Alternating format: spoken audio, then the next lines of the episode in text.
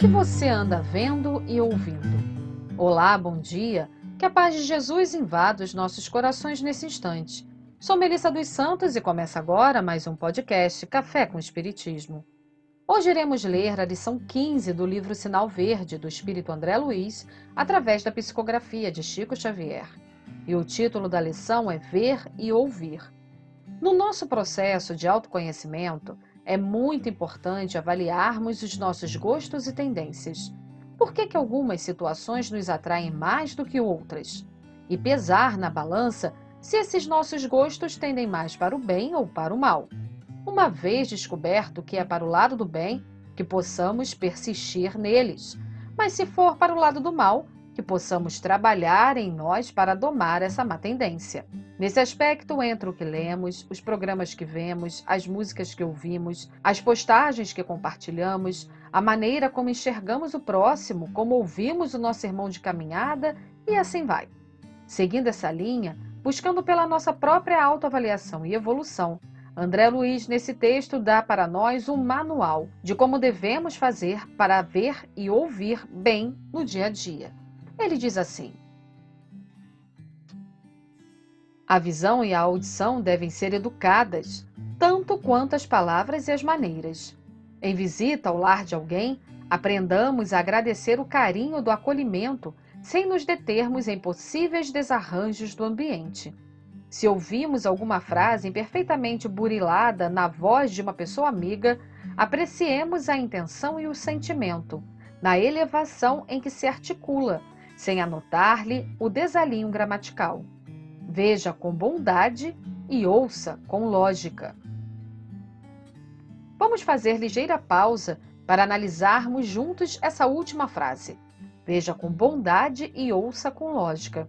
Ver com bondade é estar sempre procurando algo de bom, de positivo em todos os quadros que se desenham à nossa frente.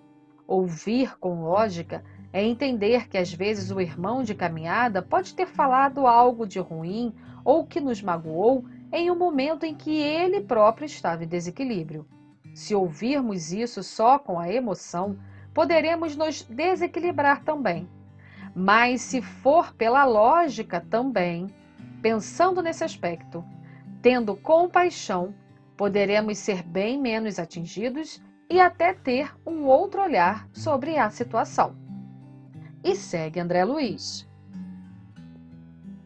Saibamos ver os quadros que nos cercam, sejam eles quais forem, sem sombra de malícia tisnar-nos o pensamento, registrando anedotas inconvenientes em torno de acontecimentos e pessoas, tenhamos suficiente coragem para acomodá-las no arquivo do silêncio Toda impressão negativa ou maldosa que se transmite aos amigos em forma de confidência é o mesmo que propinar-lhes veneno através dos ouvidos. Em qualquer circunstância, é preciso não esquecer que podemos ver e ouvir para compreender e auxiliar. Tem um texto de Emmanuel que acreditamos completar a nossa reflexão de hoje está no livro Opinião Espírita e diz assim: Tumulto e vozerio nos atritos humanos pedem um tipo raro de beneficência, a caridade de saber ouvir. São muitos os que cambaleiam, desorientados, à míngua de tolerância que os ouça. Convém, no entanto, frisar que palavras não lhe escasseiam, falta-lhes o silêncio de um coração amigo com bastante amor para ungir-lhes a alma, no bálsamo da compreensão. E por esse motivo desfalecem na luta a feição do motor que se desajusta sem óleo.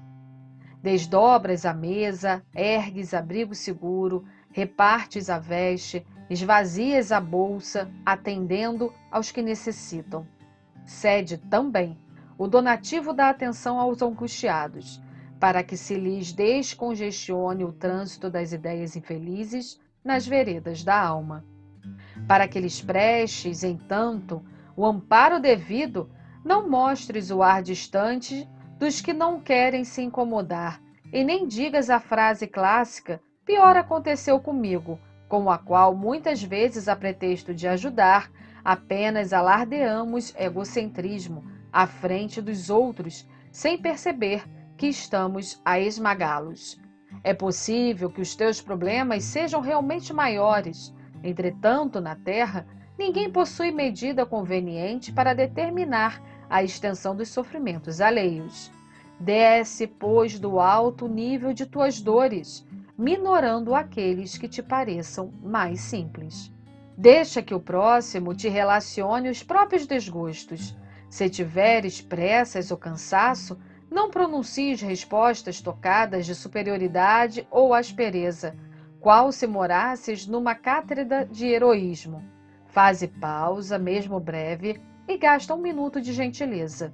Todavia, Sempre que possas, ouve calmamente, diminuindo a aflição que lavra no mundo. No instante que te caiba configurar a palavra, dize a frase que esclareça sem ferir ou reanimar sem enganar.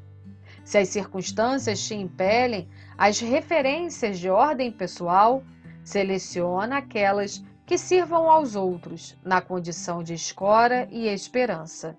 Sobretudo em ouvindo, não interrompas quem fala com a vara do reproche. Geralmente, os que te procuram o entendimento para descarregar as agonias da alma conhecem de sobra o cálice da cruz que eles mesmos colocaram nos ombros. Rogam-te apenas alguma pequenina parcela de energia que lhes assegurem mais alguns passos caminho diante. Aprendamos a ouvir para auxiliar sem a presunção de resolver. O próprio Cristo, consolando e abençoando, esclarecendo e servindo, não prometeu a supressão imediata das provações de quantos o cercavam, mas sim apelava sincero: Vinde a mim e eu vos aliviarei. Que assim possa ser. E até o próximo podcast Café com Espiritismo.